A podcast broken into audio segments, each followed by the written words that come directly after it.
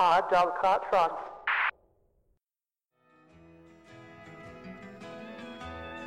The old hometown looks the same as I step down from the train,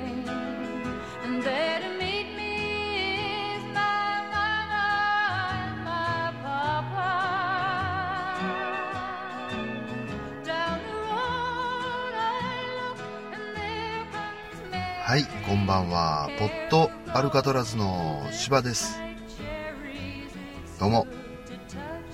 えー、9月もね、終わっちゃって、早くも10月がね、始まりましたよ。あと3ヶ月ですよ。今年も終わりですよ。早いなぁとね、本当に思ってるんですけどね。まあね、えーよく僕芝が言ってるようにですね、忙しいんですから。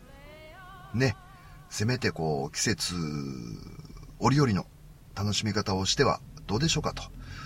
ということでね、のんびりできる場所とかですね、レジャーに行くなら車に気をつけてくださいねとかね、メンテナンス必要ですよとかね、うん、そういう話を、まあ最近していたわけなんですけどね、今回はですね、そのレジャーに行った先ですね、先々でのね、こう、注意事項僕芝が想像できる注意事項ですね。それをね、えー今回は少し話をしてみようかなと思います。はい、えーその注意事項なんですけどね、まあいろいろありますよ。うん、さっき言ったみたいにこう、車関係交通事故とかね、うん、あとは水の事故もあるし、まあいろいろあるんですよ。やっぱレジャーだけにね、いろんな種類がある分、その分ね、やっぱ危険も多いんでね、えー気をつけて行ってきてもらいたいなとね、こう毎回思ってるわけなんですけどね。まあ今回話をしようと思ってるのはですね、自然、自然ですよ、大自然に触れに行った場合ですね。パッとね、こう思い浮かべるだけでもね、いろいろあるじゃないですか。自然といえば何ですか？登山とかね。あとハイキング。と、まあね、えー涼しくなってきたとはいえですね、まあちょっとした川遊びですね。そんなんもいっぱいあるんでね、こう一概に言えないんですけどね。えーそのレジャーの中でもね、まあ特に人気があるのはね、ハイキングだと思うんですよ。ハイキングね。で、毎年毎年、えーたくさんの人たちがね、こうハイキングに、各地にですね、えー向かうわけなんですけどね。じゃあどんな危険があるのかと。でね、やっぱりこう自然に触れ合うっていうだけにね、その自然の、えー形ですね、川があったり、山があったりね、で、危険なところだと崖があったりとかですね、いろいろあるでしょ？んでね、えーそういういろんなこう自然の形の中でね、いろんな危険っていうのはあるわけなんですけどね、その自然の中で育まれている生命ですね、えー命ですよ。うん、例えば虫であったりとか、ね、えー魚とかですね、鳥とかですね、うんそういう生命のね、中にもやっぱり危険な存在っていうのはたくさんいるわけですよ。でね、その中でもね、今回ちょっと話をしようかなと思ったのはね、8月から10月にかけてですね、その自然の中で、えー出産を迎える生き物がいます。まあたくさんいるんですけどね、種類も。うん、中でも有名なのがザ・マムシですよ。マムシ。んでね、こう、マムシの話といえばね、結構ね、こう年代によって、えー左右されると思うんですよ。でね、僕、芝みたいなね、こう中年男性からするとね、よく子供の頃、竹やぶとかに遊びに行くとですね、看板があってね、マムシ注意、マムシが出るぞとかね、こう看板があったんですよ。そういうのもね、えー年数が経つにつれ、ね、時が進むにつれですね、開発が行われて、ね、家が建って、竹やぶがなくなって、どんどんね、そういう看板を見る機会もなくなったんですよ。うん、ただね、やっぱりね、こう、ちょっとした自然溢れる場所ですね。に行っちゃうとね、未だにマムシさん健在ですよ。んでね、僕はちょっとね、こう、奈良県ですね。僕関西なんでね。僕は大阪なんですけどね、奈良県に行く機会が、まああるんですよ。でね、奈良も広いんですけどね、比較的その山が近くにあるところ行くじゃないですか。するとね、やっぱりマムシ多いんですよ。今でもね。で、こう、犬の散歩とか例えば行くじゃないですか。そういう時でも、やっぱりこう、ある程度はね、足元、うん、注意していかないとね、噛まれる可能性もあるんですよ。とかね、こう、じめっとした場所が好きなんでね、マムシは。あの、ブロックの後ろとかに手突っ込んじゃうと、噛まれるんですよ。基本的にはね、臆病なんですよ。自分から攻撃するとかね、そういうのはないんですけど、やっぱりこう人間が勝手に手突っ込んできたりね、すると向こうもびっくりしてですね、噛んじゃうんですよ。であと8月からさっき言った10月っていうね、こう出産シーズンとかなると、やっぱりこう気が立ってるし、で、そういう時にドカドカと入ってったりですね、こうガサガサと手でこう草むらをかき分けたりするとびっくりして噛んじゃいますよと。でね、えー、今回、マムシの話をですね、しようと思ったのかと言いますと、僕の知り合いでね、マムシに噛まれた方がいるんですよ。それも、今、僕、芝が言った奈良県ですよ。うん。でね、えー、簡単に説明するとですね、その僕の知り合いがですね、仕事で奈良に行ったんですよ。でね、まあお客さんと喋ってですね、こうこうこうで、こういう風に作業しますからと。うん。で、わかりました。よろしくお願いします。って言った時に、逆にね、お客さんの方からですね、注意事項としてですね、今ぐらいはね、えー、マムシの季節なんでね、その辺にね、こう、草むらとか、むやみやたらに手を突っ込まないでくれと。噛まれたらえらいことやからって言われたんですよ。で、えー、その僕の知り合いは、はいはいと。まあ、A 君としましょうか。で、A 君はね、うん、わかりましたわかりました。つって、気をつけますって言って、仕事に取り掛かったんですよ。で、A 君はですね、えー、その時はね、相棒の B 君と2人でね、うん、A 君 B 君で、えー、仕事に行ってたらしいんですね。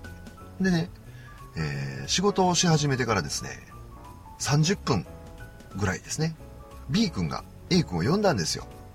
A さん A さんって、蛇見つけましたよ。つってで僕芝が言ったみたいにねどんどんどんどんこう蛇を見る機会がやっぱなくなってるんですよね。そういう蛇の住める場所がなくなっちゃってね、うん、だから A 君もね長いこと蛇を見てなかったんですよで男の子ってねそういうの好きでしょ蛇とかこう見たり捕まえたりするのがねでこうちょっとこうテンション上がってですねマジでってなって大きい大きいとか言いながらで、そう言われた、えー、B 君はですね、とにかく早く来てくださいと。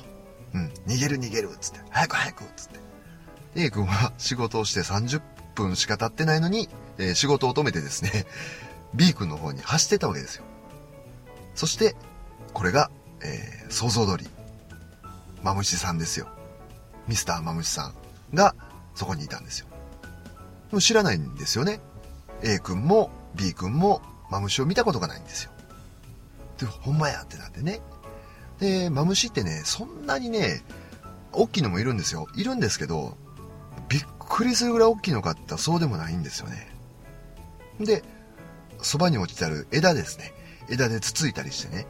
すげえすげえとか言いながら。で、だんだん、マムシは興奮してきますよね。つつかれるからね。やっぱ出産シーズンですよ、さっき言った。うん。でね、つっつくだけでやめとけばよかったんですけどね。あ、B 君がね、言ったんですよ。A さん本当は怖いんじゃないですか？つって。蛇のことが。つって。言うたんですよ。A 君は、こんなチックを蛇怖ないわって言って強がったんですよ。ちょっと怖かったらしいです。本当はね。うん。で、B 君はね、じゃあ捕まえてくださいよ。って A 君に言ったんですよ。恐ろしいですね。これ、マムシって知らないからね。できる会話ですよ、これ。うん。で、A 君はですね、まあ一応 A 君先輩なんでね、その先輩の維持っていうのがあったんでしょうね。おっしゃ捕まえたると。俺のこの蛇取りの技術を見とけと。よく見とけと。本当は蛇取りじゃいますよ。本当はマムシ取りなんですよ、それは。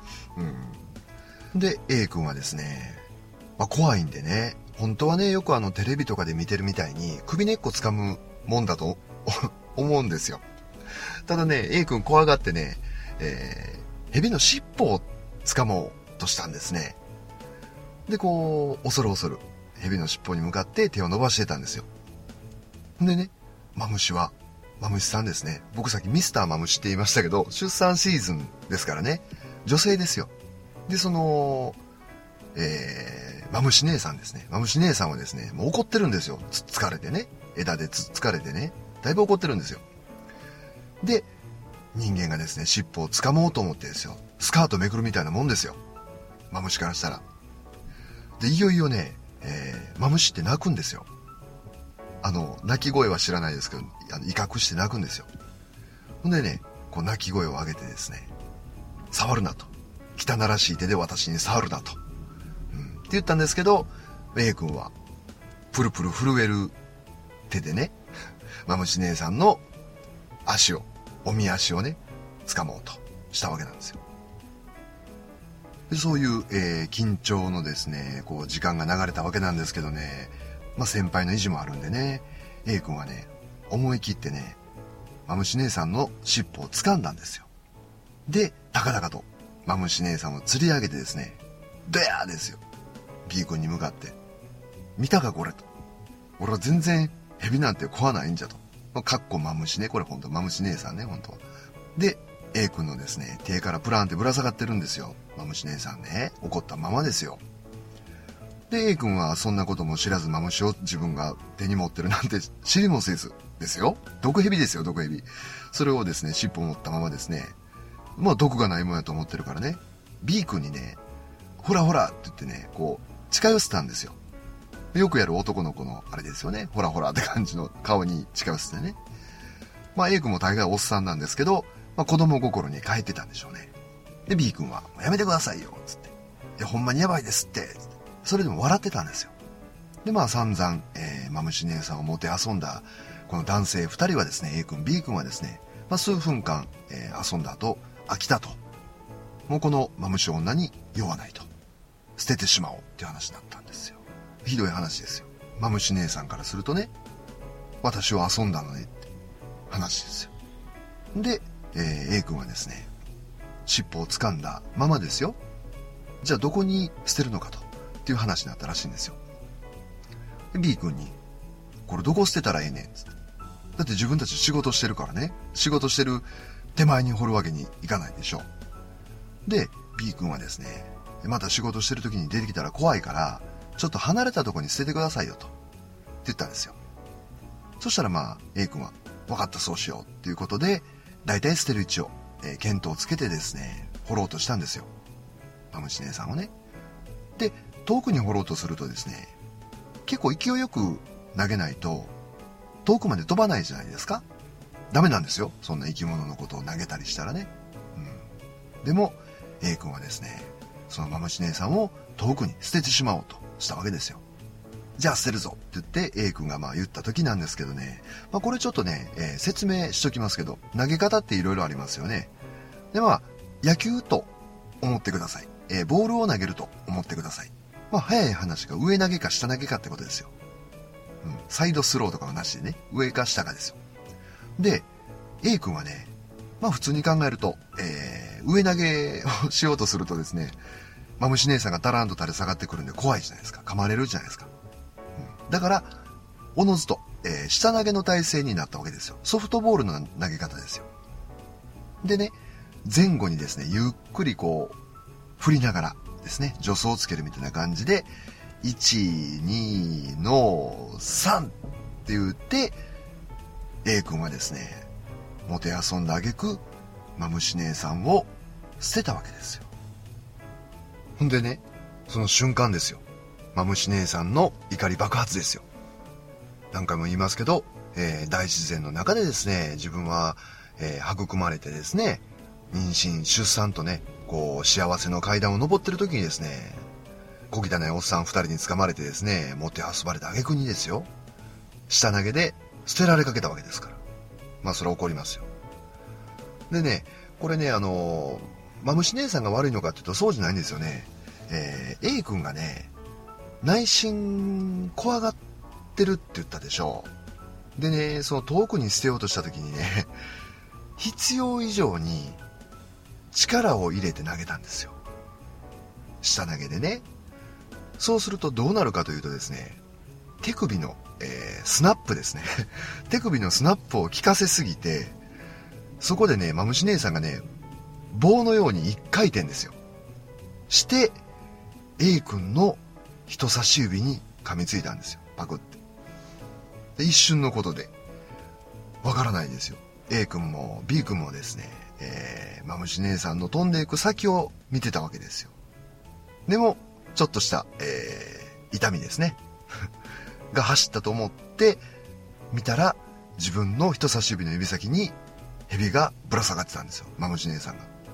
ギャーですよ。噛まれたですよ。まあ、この二人、ね、えー、仕事もせずにですね、もう何をやっとるんだと。仕事する気あるんかという状況がまあドタバタが続いてたわけなんですけどね、その騒ぎを聞きつけてお客さんが出てきたんですよ。で、どうしたんですかと。何をわーわー言うてるんですかと。って時に、えー、A 君がですね、自分の手と、えー、そこからぶら下がってる蛇をですね、お客さんの方に出してですね、すいません、蛇に噛まれましたって言ったんですよ。そしたらお客さんパニックですよ。あんたそれ、マムシやんか大きな声でね。それに、えー、負けず劣らず大きな声で A 君、マジかよーですよ。大自然マジかよですよ。うん。スネークマジかよですよ。もちろん自分の、えー、人差し指にはまだ、あれですよ、マムシ姉さんがぶら下がってるんですよ。んでね、そういう時にね、僕さっき芝が最初に言ったみたいにね、やっぱりね、慌てるのが一番良くないんですよ。お客さんが最初に言ってるでしょマムシがいるんですからって。気をつけてくださいねって。イコール、近くの病院に行くとですね、そういうマムシがいないとこより、ね、ちゃんと血清は置いてあるわけなんですから、焦らずに、粛々とですね、えー、止血だけしてね、噛まれたとこより、えー、心臓の近くですね、そこでちゃんと結んで、お客さんに、すいません、救急車呼んでくださいとか、マムシに噛まれたんですって言ったら、ちゃんと血清打ってもらえるんですよ。のはずがですね、A 君、超パニックですよ。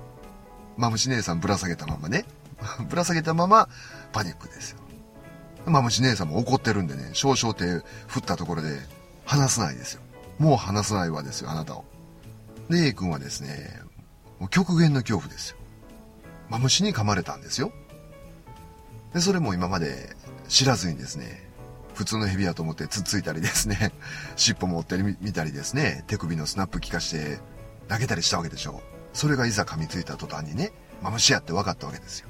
で、えー、パニックに陥った A 君がした行動はですね、取った行動はね、マムシ姉さんを地面に、えー、叩きつけたんですよ。で、マムシ姉さん、あえなく絶命ですよ。死んじゃったんですよ。ひどい話ですよ。ね。でですね、えー、まだマムシ姉さんの呪いは続いてるわけですよ。指先がズックンズックンするわけでしょ気分的なものもありますよ。精神的に追い詰められてる部分が大きいんですよ。マムシに噛まれたっていうことでね。で、お客さんにね、さっき言ったみたいに助けてくださいって言えばいいものをですね、人ってすごいですよ。パニック状態になった時って。何も言わずにですね、スタスタと早歩きでね、自分の乗ってきた車にね、乗ったんですって。助手席に、バンって乗り込んで。ほんでね、そのスタスタ歩いていく最中にね、えー、絶命しているマムシ姉さんをですね、拾って握りしめたままですね、助手席に乗ったらしいんですよ。で、B 君びっくりしますよね。A さんどうしたんですか？みたいな感じで。で、しょうがないから、とにかく A さんを追っかけていったんですよ。で、運転席の方から、大丈夫ですか？って言ったら、家に帰るって言って、とにかく地元に戻るって言い出したんですね。で、まあ B 君はね、いや、お客さんにちょっと言わないとって思ったんですけど、もう A 君ダメなんですよ。もうパニック状態で。そんなことしてる場合かと。俺はこのマムシ姉さんに噛まれたんやと。もう死んでしまうと。早く運転してくれっ。つって、もう聞かなかったらしいんですよ。よっぽど怖かったでしょうね。で、しょうがないから、すぐに B 君はですね、お客さんに、すいません、ちょっともう、A さんが、あの、パニックで、こうこうこんなことになってるんで、とにかくちょっとあの、病院に連れて行ってきますんで、つって。まあお客さんはね、そんなことしてる場合じゃないからね、あの、すぐに救急車呼んであげるからって言うたにもかかわらずですね、もう A 君は、早く早くって言ってるんですよ。まあ虫姉さん片手に握りしめてね、早くしてくれっつって。もうしょうがないから B 君運転してですね、えー、大阪まで帰ってくることになったんですよ。ほんでね、えー、B 君の運転でですね、もう大急ぎで大阪まで帰ってきたわけですよ。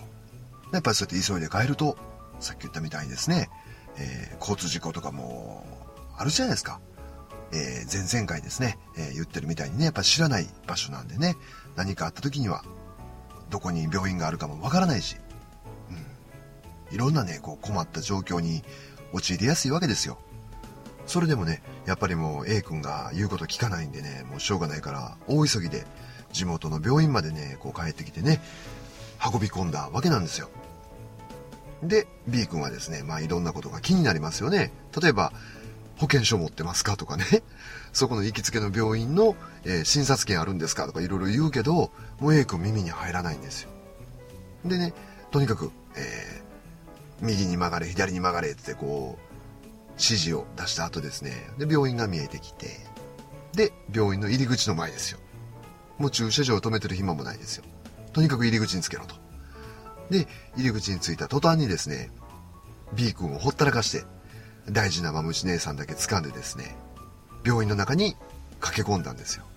ほんならですね、まあ、病院ですから、受付のお姉さんもいれば看護婦さんもいるわけですよね。順番待ちをしている患者の皆さんもいるわけですよ。うん、その中にですね、恐ろしい顔色をした A 君が駆け込んできたわけですよ。みんな見ますよ。で、A 君はですね、えー、いきなり掴んでいた、えー、大事なマムシ姉さんですね。亡骸ですよ。子、マムシ姉さんですよ。ね。その子、マムシ姉さんを、受付の お姉さんに、えー、握ったまま差し出してですね、こいつに噛まれたと。うん。助けてくれって言ったんですよ。ほんなら、まあ、受付の人ね、えー、いくら病院勤務とはいえですよ。女の人ですよ。いきなり、ね、叩きつけられて殺されたマムシ姉さん差し出されて、びっくりするじゃないですか。もうパニックですよ。パニックの連鎖ですよ、これ。恐怖の連鎖ですよ。増殖していってるわけですよ。で、えー、看護婦さんは叫ぶし、受付のお姉さんはどっか逃げていくし、もうギャーギャーですよ。で、これね、マムシが出るっていうことで、慣れている病院ならこんなことないんですよ。うん。やっぱりこう経験数が違いますから。それを全然そういう畑違いの大阪の病院に連れ込んでですね、個人の病院に連れ込んで、こいつに噛まれた助けてくれ言うて、叩きつけられて潰されたマムシを見せられたわけですよ。で、えー、一度ですね、病院の看護婦さんも、ね、えー、患者の皆さんもです、受付のお姉さんもですね、パニック状態になりながらですよ。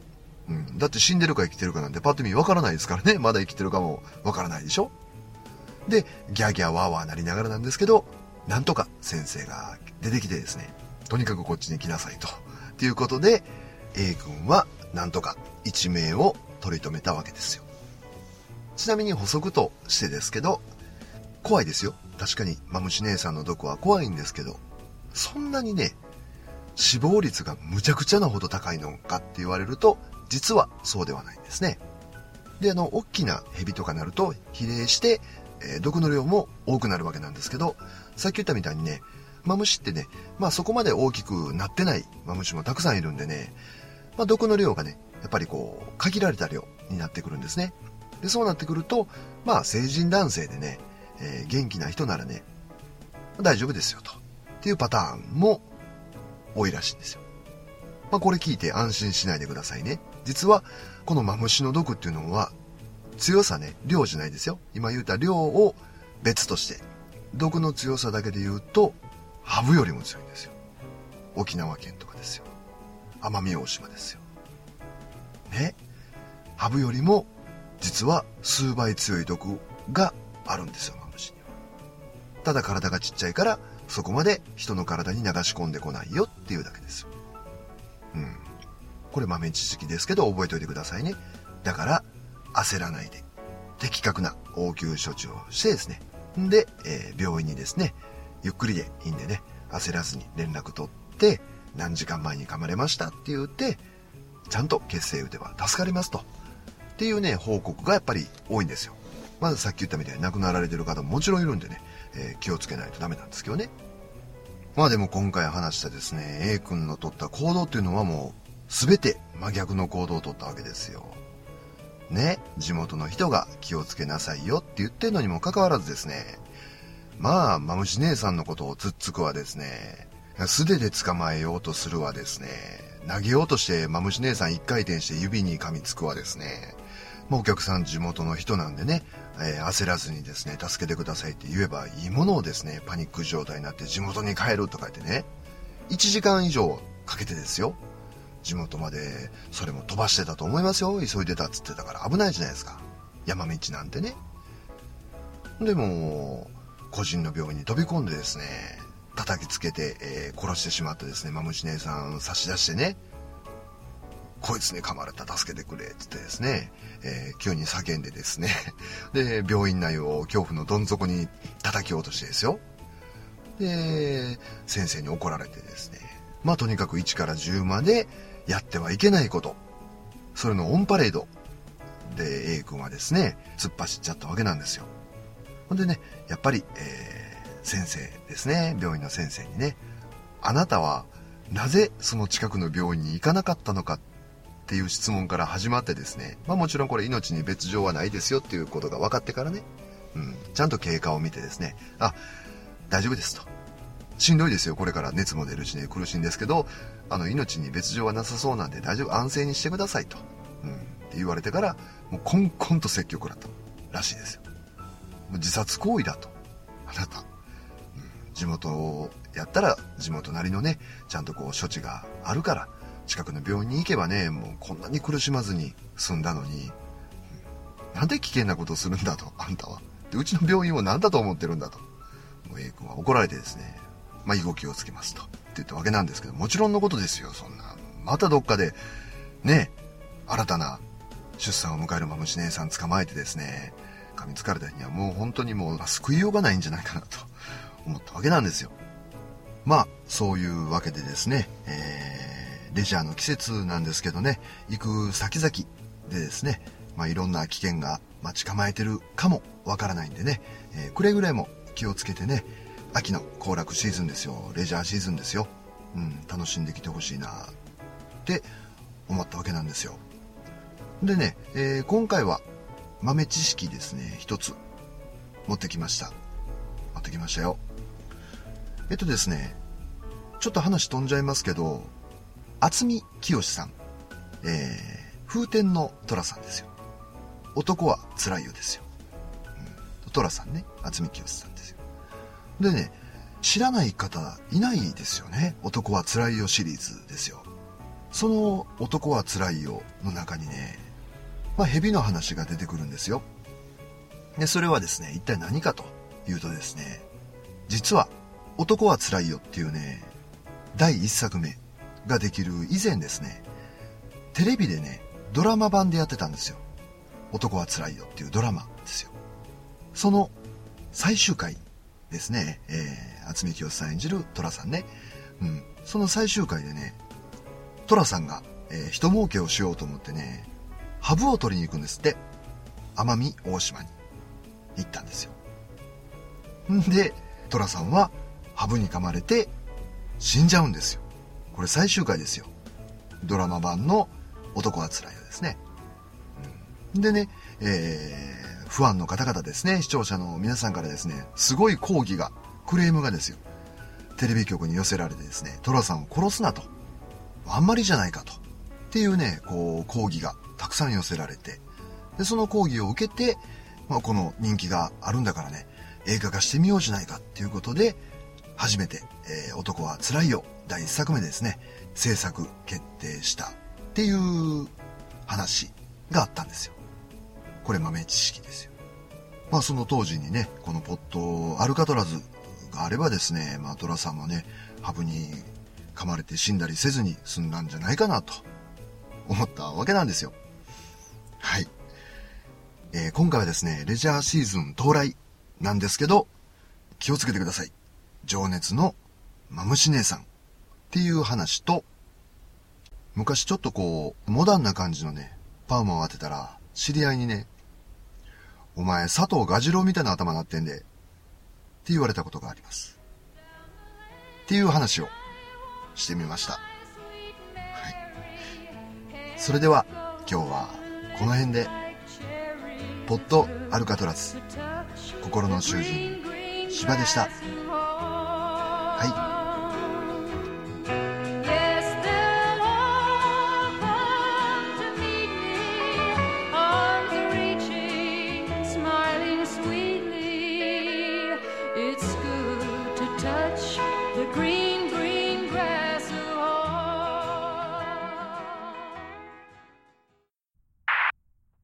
John Scott Front.